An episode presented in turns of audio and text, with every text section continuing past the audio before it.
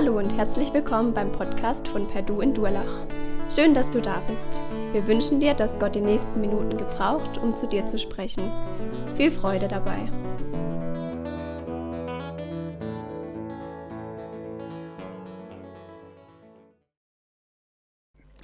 Ja, schön, dass wir heute Morgen mit unserer Reihe, weil ich dich liebe, ähm, weitermachen können.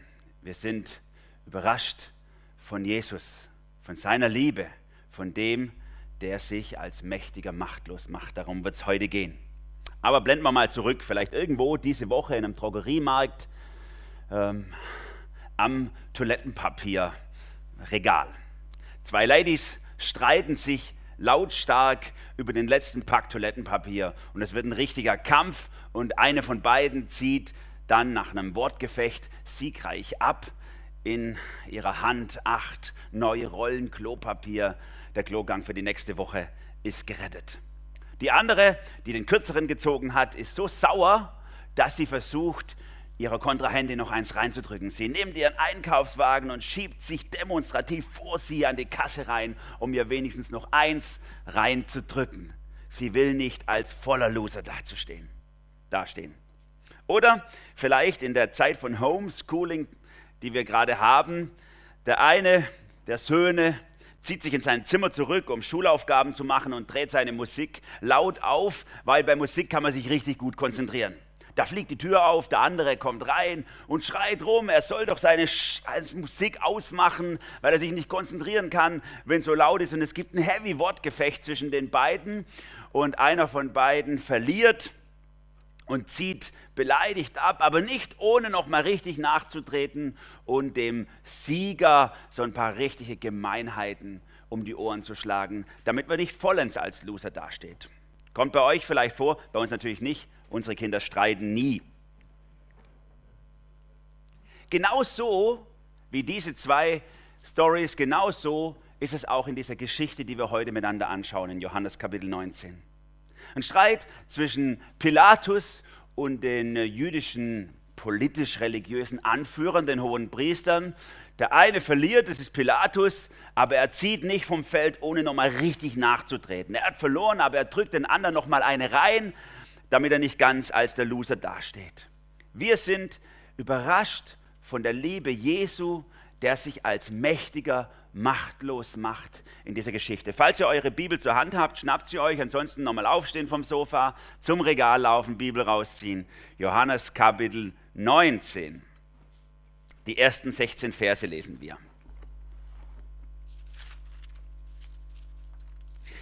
Daraufhin ließ Pilatus Jesus abführen und auspeitschen. Nachdem die Soldaten ihn ausgepeitscht hatten, flochten sie aus Dornenzweigen eine Krone, setzten sie Jesus auf den Kopf und hängten ihm einen purpurfarbenen Mantel um. Dann stellten sie sich vor ihn hin, riefen, es lebe der König der Juden und schlugen ihm dabei ins Gesicht. Anschließend wandte sich Pilatus ein weiteres Mal an die Menge. Er ging hinaus und sagte, ich bringe ihn jetzt zu euch heraus. Ihr sollt wissen, dass ich keine Schuld an ihm finden kann. Jesus trat heraus. Auf dem Kopf trug er die Dornenkrone und er hatte den Purpurmantel um. Pilatus sagte zu der Menge, hier ist er jetzt, der Mensch. Aber sowie die führenden Priester und ihre Leute Jesus erblickten, schrien sie, lass ihn kreuzigen, lass ihn kreuzigen. Dann nehmt ihr ihn doch selber und kreuzigt ihn, erwiderte Pilatus. Ich jedenfalls kann keine Schuld an ihm finden. Wir haben ein Gesetz, hielten ihm die Juden entgegen, und nach diesem Gesetz muss er sterben, weil er behauptet hat, er sei Gottes Sohn. Als Pilatus das hörte, wurde ihm noch unheimlicher zumute. Er ging ins Prätorium zurück und fragte Jesus, woher bist denn du eigentlich? Aber Jesus gab ihm keine Antwort. Du weigerst dich mit mir zu reden, sagt Pilatus. Weißt du nicht, dass es in meiner Macht steht, dich freizulassen, aber dass ich auch die Macht habe, dich kreuzigen zu lassen? Jesus erwiderte, du hättest keine Macht über mich, wenn sie dir nicht von oben gegeben wäre. Deshalb trägt der, der mich dir übergeben hat, eine größere Schuld. Daraufhin machte Pilatus noch einmal einen Versuch, Jesus freizulassen. Doch die Juden schrien, wenn du den freilässt, dann bist du nicht mehr der Freund des Kaisers. Jeder, der sich selber zum König macht, stellt sich gegen den Kaiser. Diese Worte verfehlten ihre Wirkung nicht. Pilatus ließ Jesus auf den Platz herausführen, den man das Steinpflaster nannte und der auf Hebrä Hebräisch Gabata hieß. Dort nahm Pilatus auf dem Richterstuhl Platz. Es war der Rüsttag in der Passafestzeit und es war inzwischen etwa 12 Uhr mittags. Pilatus sagte zu den Juden, seht da, euer König. Doch sie schrien, weg mit ihm, weg mit ihm, lass ihn kreuzigen. Euren König soll ich kreuzigen lassen, fragte Pilatus. Wir haben keinen König außer dem Kaiser, entgegneten die führenden Priester. Da gab Pilatus ihrer Forderung nach und befahl, Jesus zu kreuzigen. Jesus wurde abgeführt. Als ich anfing mit Bücherlesen, es war so in der Teenie-Zeit vielleicht 13 oder 14, aus reiner Langweile heraus, weil es bei uns der Fernseher abgeschafft wurde und auch sonst Medien begrenzt waren zu Hause, habe ich angefangen zu lesen. Da habe ich total gerne Geschichten gelesen. Und zwar echte Geschichten, Biografien von Menschen, die in der dunkelsten Zeit, die wir in Deutschland je erlebt haben, gelebt haben, in der Nazi-Zeit.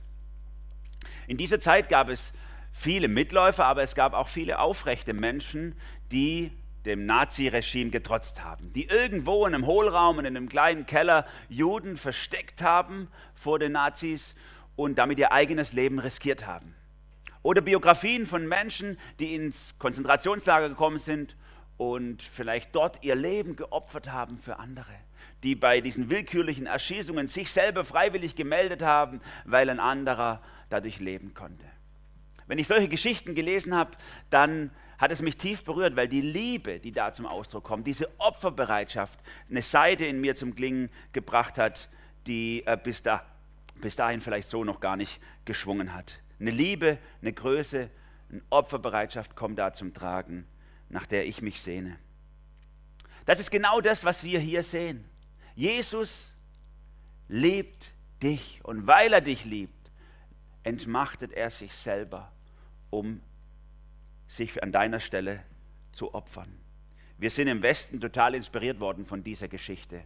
Die ganzen Heldensagen, die wir aus Amerika kennen, Superman, Spider-Man, Captain America und so weiter, sind inspiriert worden von dieser Geschichte. Ein Mann, der hinsteht und sich selber hergibt für das Gute, sein eigenes Leben opfert. Vier kurze Szenen haben wir in diesem Bibeltext, die ich mit euch zusammen durchgehen möchte, wo es in dieser Interaktion wir sehen können, wie Jesus aus lauter Liebe sich selber hergibt für dich. Die erste Szene hier, schuldlos beschuldigt, ist in den ersten paar Versen. Da heißt es, dass Pilatus Jesus abführen ließ und auspeitschen. Daraufhin heißt es hier ließ Pilatus. Also es hat eine Vorgeschichte. Und wenn ihr letzte Woche mit zugehört habt, habt ihr diese Vorgeschichte auch gesehen. Das war nämlich dieser Punkt, wo Pilatus versucht hatte, Jesus freizugeben. Er hat die Strategie gefahren, wir haben es letzte Woche gehört, den bösen Mörder, den bösen Mörder Barabbas auszutauschen gegen Jesus. Es gab einen Aufstand, der Mann hat welche getötet und Pilatus hat gesagt, hey, wollt ihr, ich gebe euch ja immer einen frei, wollt ihr diesen ekligen, bösen Mörder, der wieder Leute umbringt, oder wollt ihr diesen ja, diesen Spinner, den Jesus, der halt sagt, er ist der König und hatte da innerlich gedacht, kein normaler Mensch würde den Mörder wählen, der wieder gefährlich durch die Straßen streift und lieber so einen Spinner akzeptieren. Aber es hat nicht funktioniert.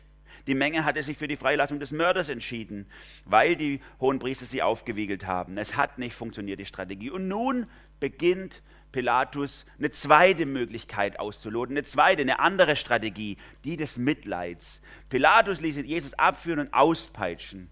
Nachdem die Soldaten ihn ausgepeitscht hatten, flochten sie aus Dornenzweigen eine Krone, setzten Jesus auf den Kopf, hängten ihm einen purpurfarbenen Mantel um und dann stellten sie sich vor ihn hin, riefen, es lebe der König der Juden und haben ihn geschlagen.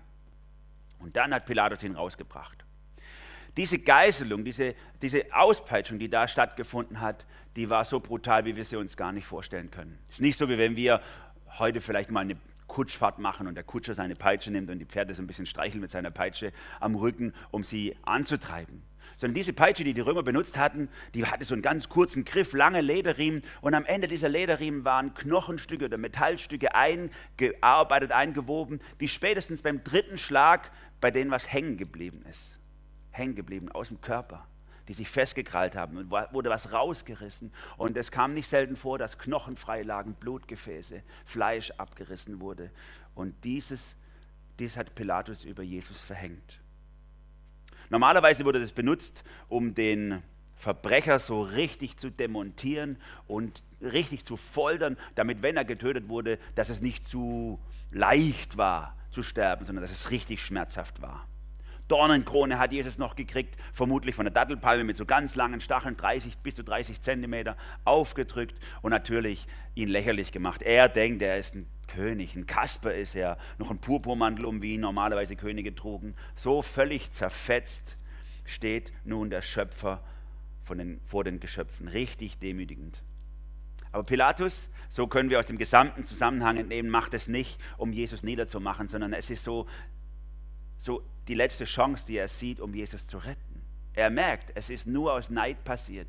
Er möchte ihn irgendwie freigeben und er versucht es in dem letzten Aufbäumen auf diese Mitleidstour. Was würde das Volk sagen, wenn er Jesus freigibt? Das ist so die Frage, die ihn antreibt. Er hat Angst davor, was passiert. Er kann sich nicht noch einen Aufstand leisten. Er war jetzt sowieso nicht der beste Politiker, wie wir wissen aus der Umwelt. Und er kann sich nicht leisten, nochmal daneben zu liegen. Deswegen lässt er Jesus zerstören und demütigen, damit sie Mitleid haben. Und jetzt steht Jesus vor der Menge, die Fleischfetzen hängen ihm vom Rücken runter. Man konnte vielleicht Knochen sehen, wer weiß, wie das ausgesehen hat. Schrecklich.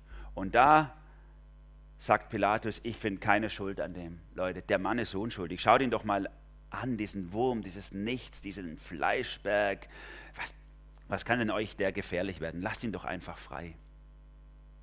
Und damit erfüllt Pilatus etwas, was wir aus der Prophetie aus dem Alten Testament können. Jesaja beschreibt es in seinem 53. Kapitel, Jesaja 53, dass genau das diese Optik war, die Jesus hatte. Hässlich, niedergeschlagen, zertrampelt, verrissen, zerschlagen und gemartert. Wir konnten es nicht angucken, so schreibt es Jesaja, weil es so hässlich war, dieses Bild. Noch viel schlimmer, als ihr es aus irgendwelchen Filmen kennt, wie die Passion Christi oder so. Es muss so schlimm gewesen sein, dass man es nicht angucken konnte.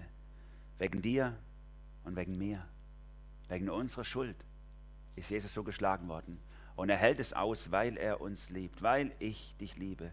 Selber völlig schuldlos. Hast du jemals Danke gesagt dafür? Oder ist es für dich so normal, in einem christlichen Land, vielleicht in einer christlichen Familie aufzuwachsen, dass du es einfach akzeptierst? Oder bist du schon auf die Knie gegangen und gesagt, Jesus, ich kann es nicht begreifen, ich kann es nicht erfassen dass du ans Kreuz gegangen bist für mich, dass, dass du mich für wert geachtet hast, dass du dein Leben hingibst. Es ist unglaublich, dass du so gut mit mir meinst und deswegen will ich auch mein Leben dir anvertrauen. Das wäre die Reaktion, die hier angemessen wäre. Schuldlos beschuldigt der Jesus. Das ist die erste Szene. Und dann switcht es in so ein Gespräch zwischen Pilatus und den Juden. Die zweite Szene, ein angstmachender Machtanspruch habe ich es mal genannt. Da heißt es in Vers 5, Jesus trat heraus. Auf dem Kopf trug er die Dornenkronen und er hatte den Purpurmantel um. Pilatus sagte zu der Menge, hier ist er jetzt, der Mensch. Aber so wie die führenden Priester und ihre Leute Jesus erblickten, schrien sie, lass ihn kreuzigen, lass ihn kreuzigen. Dann nehmt ihr ihn doch selbst und kreuzigt ihn, erwidert Pilatus. Ich jedenfalls finde keine Schuld an ihm. Wir haben ein Gesetz, hielten ihm die Juden entgegen. Und nach diesem Gesetz muss er sterben, weil er behauptet hat, er sei Gottes Sohn. Als Pilatus das hörte, wurde ihm noch unheimlicher zumute. Vielleicht erinnert ihr euch noch dran, vor ein paar Wochen diese Berichte über die Flüchtlinge an der griechischen Grenze. Mittlerweile ist ja alles von Corona überdeckt. Aber diese Flüchtlinge an der Grenze zwischen der Türkei und Griechenland, denen muss es so ähnlich gegangen sein. Zerrieben im Machtkampf zwischen zwei Mächtigen die Geld rauspressen wollen, die nicht nachgeben möchten. Die Fehler wurden an ganz anderer Stelle gemacht, nicht an dieser Stelle, sondern schon viel früher hätte man das alles anders machen müssen, wissen wir. So auch hier bei Pilatus und den Anführern. Jesus zerrieben zwischen den beiden Machtapparaten und kaputt gemacht. Noch im Bibeltext von letzter Woche hat Pilatus die Juden äh, provoziert, indem er gesagt hat, euren König, das ist doch euer König. Jetzt in dieser Woche, in diesem Bibeltext, den wir jetzt haben, hat sich das Blatt gewendet. Er hat Angst, den Prozess zu verlieren und kommt mit Spott und Hochmut nicht mehr weiter. Deswegen setzt er auf Mitleid. Hier ist er jetzt, der Mensch. Jesus musste unglaublich geschwächt gewesen sein vom ganzen Blutverlust, muss richtig schlimm ausgesehen haben, Konnten sie zu dem Menschen nicht einfach auch menschlich sein? Das ist so die Frage, die sich bei Pilatus dahinter verbirgt. Schaut ihn euch doch an. Behandelt ihn doch menschlich, diesen Mensch. Und mit dieser Aussage, die Johannes ja wörtlich zitiert, seht her, der Mensch, macht Pilatus gleichzeitig eine prophetische Aussage. Er sagt nämlich damit prophetisch aus, so müsste es jedem Mensch gehen.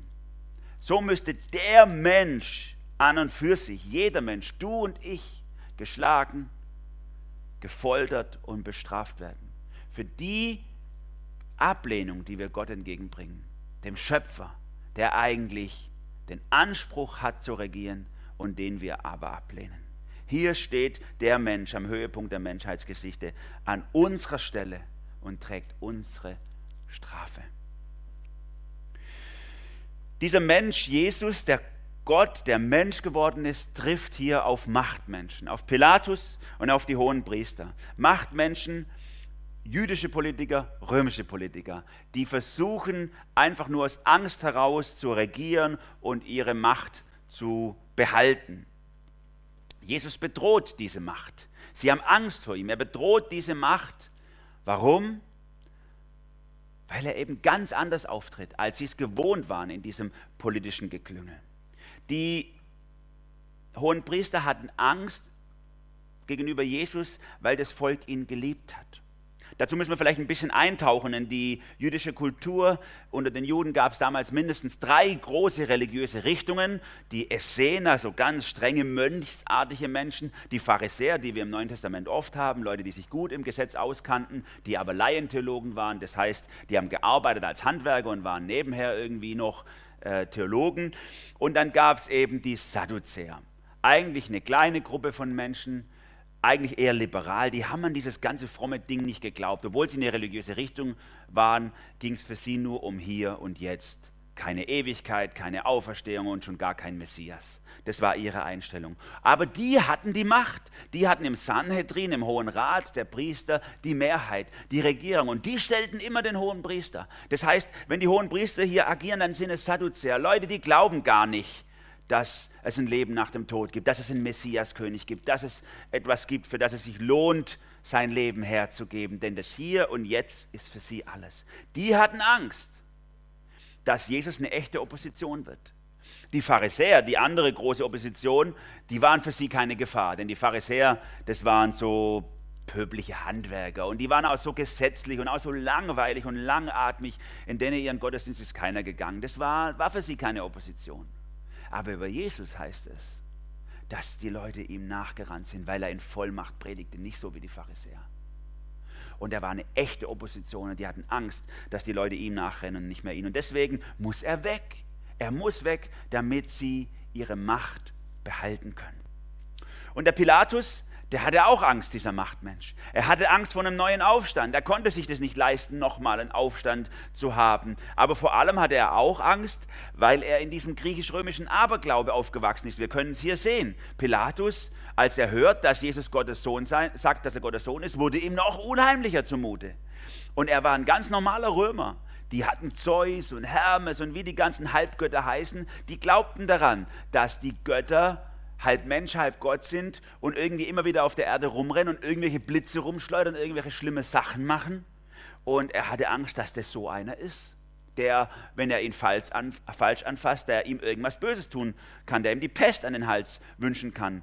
Wahrscheinlich war der Jesus schon lange Gesprächsthema in der Familie von Pilatus. Wir können das entnehmen aus Matthäus Kapitel 27, wo die gleiche Geschichte aus der Sicht von Matthäus beschrieben wird. Da schreibt er, dass die Frau von Pilatus an dieser Stelle ihm eine Botschaft schickt und sagt, hey, du sollst mit ihm nichts zu schaffen haben, denn ich habe so schrecklich gelitten heute Nacht wegen ihm.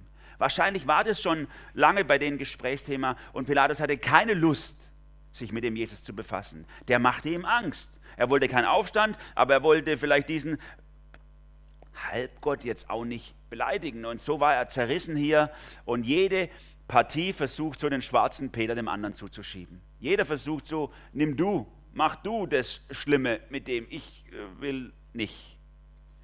Das, was hier passiert, passiert im Herzen von dir und mir auch.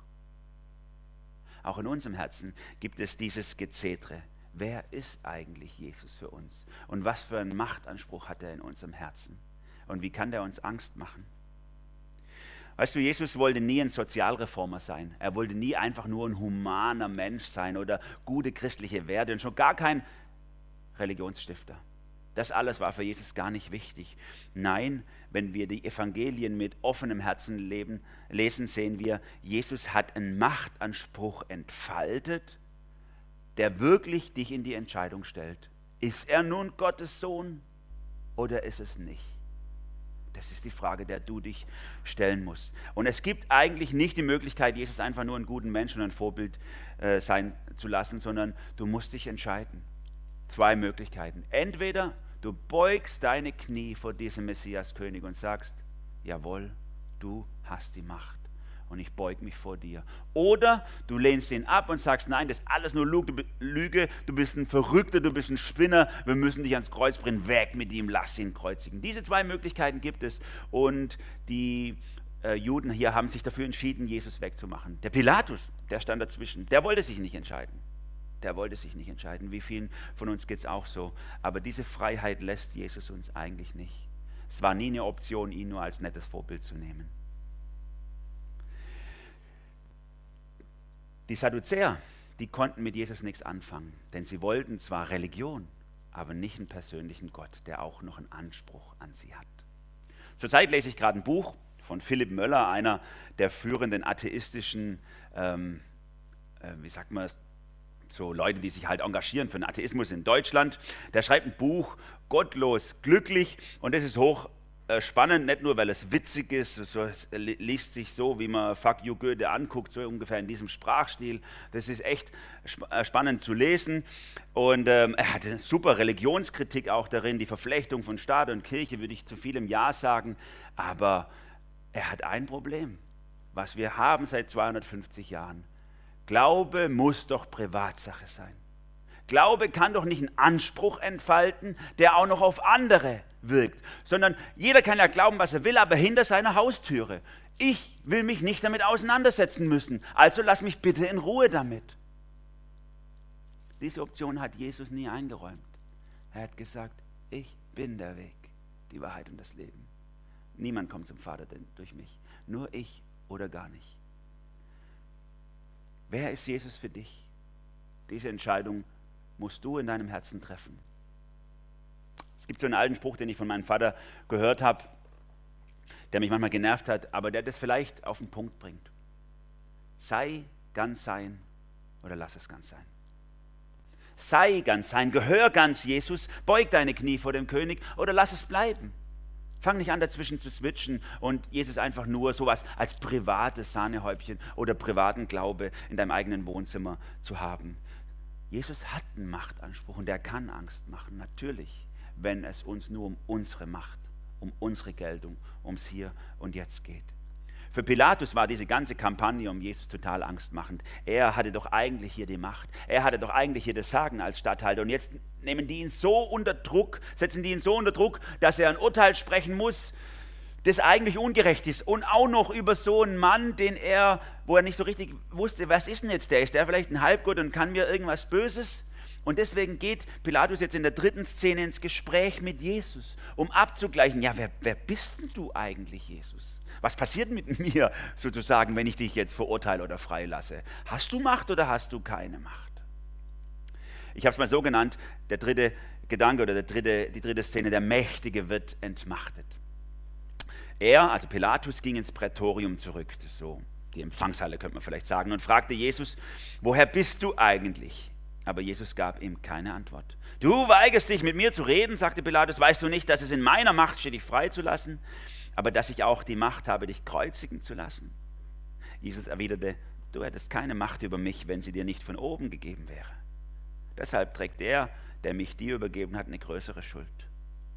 Daraufhin machte Pilatus noch einmal einen Versuch, Jesus freizulassen. Doch die Juden schrien, wenn du den freilässt, dann bist du nicht mehr der Freund des Kaisers. Jeder, der sich selbst zum König macht, stellt sich gegen den Kaiser. Diese Worte verfehlten ihre Wirkung nicht.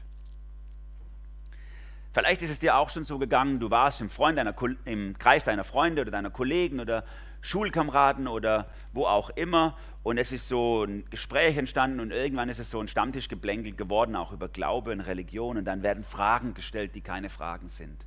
Fragen wie, warum kann Gott es zulassen? Was, was ist es eigentlich für ein Gott der Liebe, der das, der das äh, angucken kann, ohne einzugreifen? Hätte Gott nicht Fragen, die wie eine Frage formuliert sind, die aber eigentlich schon eine Aussage sind? Wie kann das passieren? Und dann fühlst du dich vielleicht innerlich gedrängt, Gott zu verteidigen.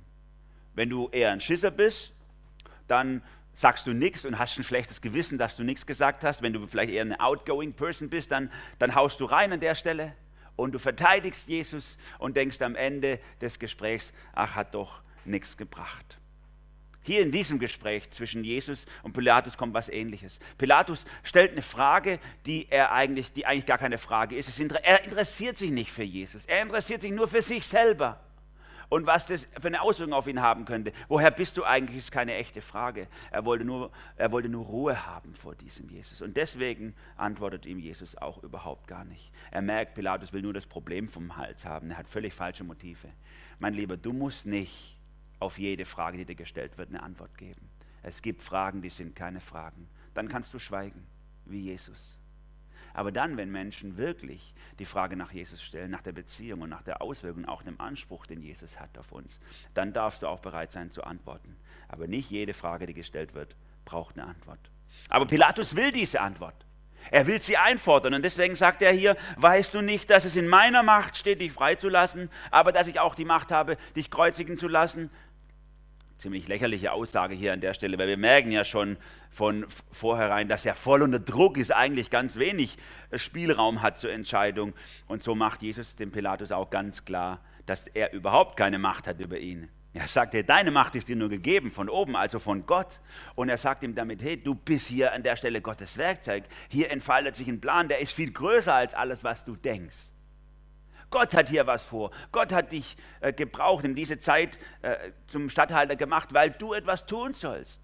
Weil er etwas vorhat und du darfst es tun und du sollst es tun, weil es Gottes Plan ist, aus Liebe zu den Menschen. Die Antwort von Jesus verstört den Pilatus so sehr, dass er nochmal versucht, in dem letzten Aufbäumen Jesus freizugeben. Er schmeißt nochmal seine ganze Macht rein und versucht noch einmal Jesus freizulassen. Und jetzt ziehen die jüdischen Hohenpriester den Joker. Sie erpressen ihn. Intrigant erpressen sie ihn, um sich durchzusetzen. Denn Pilatus hatte einen Titel als Statthalter und dieser Titel hieß Freund des Kaisers. Und wenn du diesen Titel trugst, Freund des Kaisers, dann hast du zu den Vertrauten des Kaisers gehört. Du hast irgendwas Gutes gemacht, was den Kaiser gefreut hat und er hat dir diesen Titel verliehen. Und sie, die Juden wussten schon ganz genau, was das für ein Kaiser war, der Kaiser Tiberius. Das war ein launischer Kaiser. Ein Kaiser, der hat auch schon mal auf Verdacht hin jemand einfach umbringen lassen. Und der Pilatus, der hat in den vergangenen Jahren ein paar unglückliche Entscheidungen getroffen hier in Judäa. Und deswegen gab es immer wieder Aufruhr bis hin zum Mord, wo der Barabbas herkommt aus der Geschichte, die wir gehört hatten schon. Judäa war in Aufruhr. Noch ein Aufstand würde das fast zum Überlaufen bringen. Das konnte sich Pilatus nicht leisten, sonst ging es ihm selber in den Kragen. Falls ihr irgendwann mal wieder Urlaub machen könnt außerhalb von Deutschland, dann könnt ihr mal nach äh, oder auf Capri gehen. Denn auf Capri könnt ihr noch den Felsen sehen, von dem Pila, äh, Tiberius seine Feinde runterschmeißen lassen hat. Er hat sie erst gefoltert, dann hat er sie auf diesen hohen Felsen gebracht und hat sie ins Meer geschmissen. So ging er mit seinen, Freund, mit seinen Feinden und mit seinen angeblichen Feinden um. Pilatus wusste das, darauf hatte er keine Lust. So wichtig war ihm der Jesus jetzt auch nicht. Und so beugt er sich dem Willen der Krakeler, denn er hat kein Rückgrat. Gerechtigkeit üben, okay, solange es mich nichts kostet. Aber wenn es mich was kostet, dann bin ich nicht dafür bereit, Leiden in Kauf zu nehmen. Wie schnell verpuffen gute Regungen in unserem Herzen, wenn wir nicht in der Wahrheit in Jesus verankert sind, ein höheres Ziel haben, für das es sich lohnt, auch das Leiden auf sich zu nehmen. Es geht uns doch selber oft auch so, habe ich den Eindruck, dass wir gerne das Richtige tun würden, aber wenn es uns eine Beziehung kostet, den Karrieresprung, einen Haufen Geld, unseren Job oder, oder, oder dann entscheiden wir uns lieber für den Weg des geringsten Widerstandes. Das ist doch ein zu großer Preis.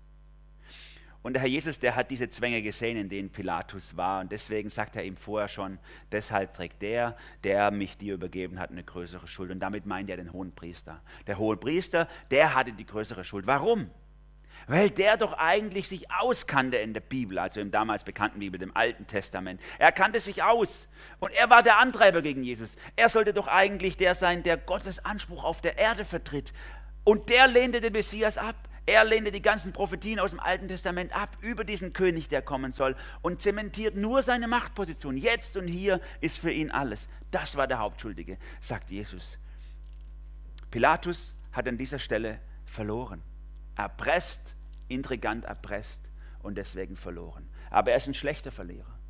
Er will den anderen noch eins reindrücken, lieber noch eins nachtreten. Wenn er schon gar nicht das kriegt, was er will oder für richtig hält, dann haut er den anderen wenigstens noch eine rein. Es geht ihm an diesem Punkt schon lange nicht mehr um Gerechtigkeit, sondern nur noch um nicht als Loser komplett vom Feld zu gehen.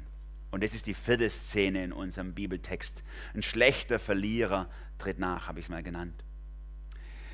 Wir lesen ab Vers 13. Pilatus ließ Jesus auf den Platz herausführen, den man das Steinpflaster nannte, der auf Hebräisch Gabata hieß. Dort nahm Pilatus auf dem Richterstuhl Platz. Es war der Rüsttag in der Passat-Festzeit und es war inzwischen etwa 12 Uhr mittags. Pilatus sagte zu den Juden, seht, da, euer König. Doch sie schrien, weg mit ihm, weg mit ihm, lass ihn kreuzigen. Euren König soll ich kreuzigen lassen, fragte Pilatus. Wir haben keinen König außer dem Kaiser, entgegneten die führenden Priester. Da gab Pilatus ihrer Forderung nach und befahl Jesus zu kreuzigen. Jesus wurde abgeführt.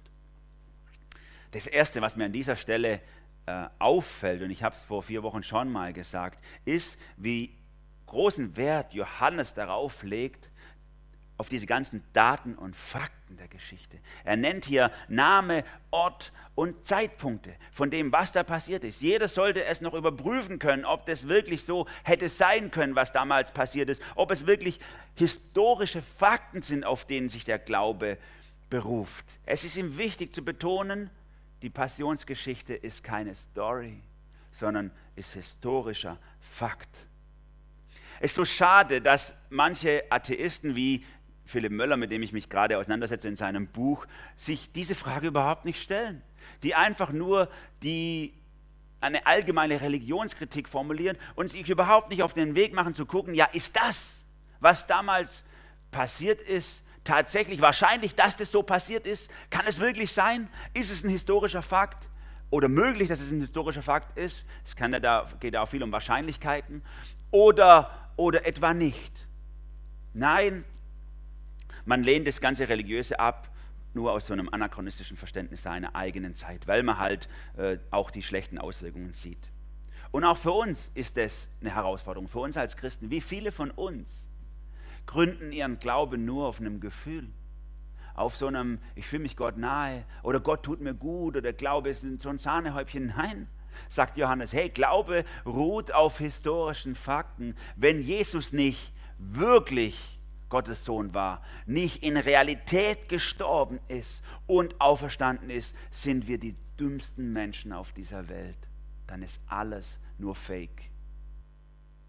Das ist Johannes wichtig zu betonen. Und ich fordere euch rauf, auf, auch die ihr Christen seid, dass ihr euch dem auch nochmal stellt. Glaube aus dem Gefühlstopf rausholt und darüber nachdenkt. Historische Faktizität dessen, was passiert ist. Darauf möchte ich meinen Glauben auch gründen und nicht nur auf irgendwelchen subjektiven Sachen. Aber in der Story selber ist Pilatus jetzt an diesem Punkt, wo er verloren hat. Und er merkt es und er gibt innerlich auf, aber er will noch einmal ärgern. Seht da euren König. Jetzt sagt er wieder euren König, um sie zu ärgern. Und bringt sie damit voll in Raserei. Weg mit ihm, weg mit ihm. Lass ihn kreuzigen. Und er streut noch einmal Salz in die Wunden. Sagt, was? Euren König soll ich kreuzigen lassen? Euren König. Ne? Macht sich richtig lustig über sie, weil er jetzt schon verloren hat. Und was er unabsichtlich damit provoziert, ist, dass er nun die Motive der hohen Priester an die Oberfläche bringt. Denn jetzt offenbaren die hohen Priester in ihrem letzten Satz ihren ganzen fehlenden Glauben an den Messias. Wir haben keinen König außer dem Kaiser, entgegneten die führenden Priester. Und das war echt was Krasses. Denn eigentlich waren die frommen Juden ja in ständiger Erwartung, dass dieser König kommt, dieser Messias kommt. Und die Pharisäer gerade haben die Hoffnung hochgehalten, dass alle Leute sich doch nach dem Gesetz Gottes halten wollen. Sie wollten das auf dem Gesetzweg schaffen. Alle Leute sollten sich doch mal ein, an einem Sabbat sollten alle Juden den Sabbat einhalten, dann würde der Messias kommen. Sie haben es auf diesem Weg probiert und das Volk hat gefiebert auf diesen Messias hin. War ja so eine Asterix-Obelix-Situation zur damaligen Zeit außer die Sadduzäer. Die haben sich dafür nicht interessiert. Für die war das völlig egal mit dem Messias. Hier und jetzt, das war für sie alles. Sie hatten sich schon lange arrangiert mit, den, mit, den, äh, mit der, mit, mit der ähm, römischen Besatzungsmacht. Hauptsache, sie sind die Obersten in ihrem Land. Aber das sagten sie nicht so laut, dass sie gar nicht an den Messias glauben oder an ein Leben nach dem Tod oder oder, um das Volk nicht gegen sie aufzubringen. Aber Pilatus provoziert sie an der Stelle, indem er sie so in Raserei bringt, dass sie es rauslassen. Wir haben keinen König außer dem Kaiser. Das heißt, wir glauben nicht daran, dass ein Messias kommt. Wir glauben nicht daran, dass Gott einen König vorbereitet, der uns regieren soll. Sie hatten keine Glaubenshoffnung. Sie waren im schlechtesten Wortsinn einfach liberal. Es ging ihnen nur um das Hier und Jetzt. Ich habe gedacht, wie oft schleicht sich so eine Haltung, vielleicht nicht so offensichtlich, aber doch auch in unserem Herzen ein. Das Hier und Jetzt deckt so schnell alles zu, was wir an Jenseitshoffnung haben. Die Hoffnung auf die Herrlichkeit ist im Neuen Testament so ein zentraler Gedanke. Und unser ganzes Leben, unser ganzer Alltag, unsere Entscheidungen sollen von daher geprägt und verändert werden, dass wir eine Herrlichkeit haben, auf die wir zuleben. Und wir verdrängen es so oft. Lieber den Spatz in der Hand als die Taube auf dem Dach. Nach diesem Motto leben wir und werden dadurch gerade gefangen in diesem Machtgerangel in dieser Welt. Freiheit von dieser Welt und von diesem ganzen da, was da passiert, können wir nur kriegen, wenn wir den Blick in die Ewigkeit haben. Den Blick auf Jesus, den Messias, der für uns was Wunderbares vorbereitet. Wir brauchen als Jesus-Nachfolger diese Jenseitshoffnung, um klar sehen zu können und uns nicht zu verkämpfen für Dinge, die keinen bleibenden Wert haben. Und da möchte ich dich auffordern, dich neu gewinnen zu lassen, die Hoffnung auf die Herrlichkeit in deinem Herzen hochzuhalten, damit du klar siehst, was wichtig ist auf dieser Welt. Und damit möchte ich zum Schluss kommen. Beim vierten oder fünften Mal durchlesen von dieser Geschichte ist mir eins aufgefallen. In dieser Geschichte geht es immer um Jesus aber es geht gar nicht im Gespräch mit Jesus. Jesus sagt einen einzigen Satz in dieser ganzen Story. Ansonsten geht es immer nur, reden sie immer nur über ihn oder kämpfen um ihn oder rangeln um ihn. Es ist so eine traurige Geschichte. Ein Unschuldiger gerät in die Mühlen einer Ungerechtigkeitsjustiz und wird darin zermahlen. So sieht es von außen auf aus. Aber wir sehen als Nachfolger Jesu ja hinter den Vorhang. Und so beschreibt es Johannes auch. Wir wissen, warum das passiert. Wir wissen, dass Jesus die Macht hat, aber sie aufgibt für dich. Dass er nicht, dass er nicht äh, aufgemahlen wird in den Mühlen der Unrechtsjustiz, sondern dass er sich selber da reingibt. Er will das aus Liebe, weil ich dich liebe. Diesen Rosenstrauß, den er dir überreicht mit jeder Sequenz dieser Geschichte und sagt, ich tue es, weil ich dich lieb habe, weil ich dich möchte, weil ich dir einen Weg ins Leben bahnen möchte. Das passiert hinter den Kulissen. Und so ist für uns auch eine Entscheidung fällig, denke ich, in unserem Herzen. Wie gehen wir mit Jesus um? So wie die jüdischen hohen Priester, die sagen, weg mit ihm, er zerstört unsere Ruhe, er nimmt uns das weg, was sie hier auf der Erde uns aufgebaut haben, den kann ich nicht brauchen. Falsche Lösung hier aus der Geschichte. Oder gehen wir mit ihm um wie die Jünger Jesu, die oft und viel falsch gemacht haben, hier an der Stelle auch schon wieder abgehauen sind und gar nicht da sind, aber die doch ihn als König anerkennen, auch später wieder, wenn der Heilige Geist in ihr Herz einzieht, ganz neu Feuer fangen für ihn. In aller Schwachheit einfach sagen, doch Jesus, du bist mein König, dir will ich nachfolgen, auch wenn ich oft Fehler mache. Die Pilatus-Variante ist keine Lösung. Sich einfach nicht entscheiden wollen. Einfach versuchen, sich irgendwie durchzumogeln, um am besten nichts ähm, am Bestehenden zu ändern. Und wie oft passiert es uns, dass wir da reinrutschen. Und ich möchte dich herausfordern, dass du nicht wie die Hohenpriester Jesus ablehnst, nicht wie Pilatus versuchst, dich durchzumogeln, sondern so wie die Jünger in aller Schwachheit, mit allen Fehlern, einfach Jesus als Herr, Messias und König deines Lebens anerkennst. Es bleibt deine Entscheidung. Es ist die Liebe, die sagt, du kannst dich entscheiden. So hat Jesus auch hier den Leuten die Entscheidung gegeben und er gibt sie auch dir. Ich wünsche dir, dass du eine gute Entscheidung triffst. Amen. Lass uns beten. Jesus, ich möchte dir von ganzem Herzen Danke sagen, dass du mich so sehr liebst, dass du diesen Weg gegangen bist. Und jeden Einzelnen, der hier dabei ist, sich zugeschaltet hat, wo auch immer wir gerade sind, du siehst rein in unsere Wohnungen und in unsere Herzen. Herr, du weißt, wo wir Schiss haben, uns zu entscheiden, wo wir lieber gerne uns durchmogeln wollen, so ein bisschen Religion ja, aber ja nicht diesen Anspruch in unser Leben rein. Und ich bete darum, dass du unsere Herzen überwindest, Herr, dass wir keine halben Sachen machen, dass wir nicht versuchen, den Pilatusweg zu gehen, sondern dich König sein lassen. Regiere über uns. Wir geben uns dir ganz hin, Herr, damit du unser König sein kannst, weil wir wissen, dann können wir klar sehen in dieser Welt und lassen uns nicht von jeder Krise und von jeder Meinung hin und her schmeißen. Danke für die Hoffnung der Herrlichkeit, die du uns gegeben hast, die uns durchblicken lässt über diese Welt hinaus, in die Ewigkeit hinein und von daher hier auch alles seinen Platz und seine Ordnung bekommt. Wir beten dich an, Jesus. Amen.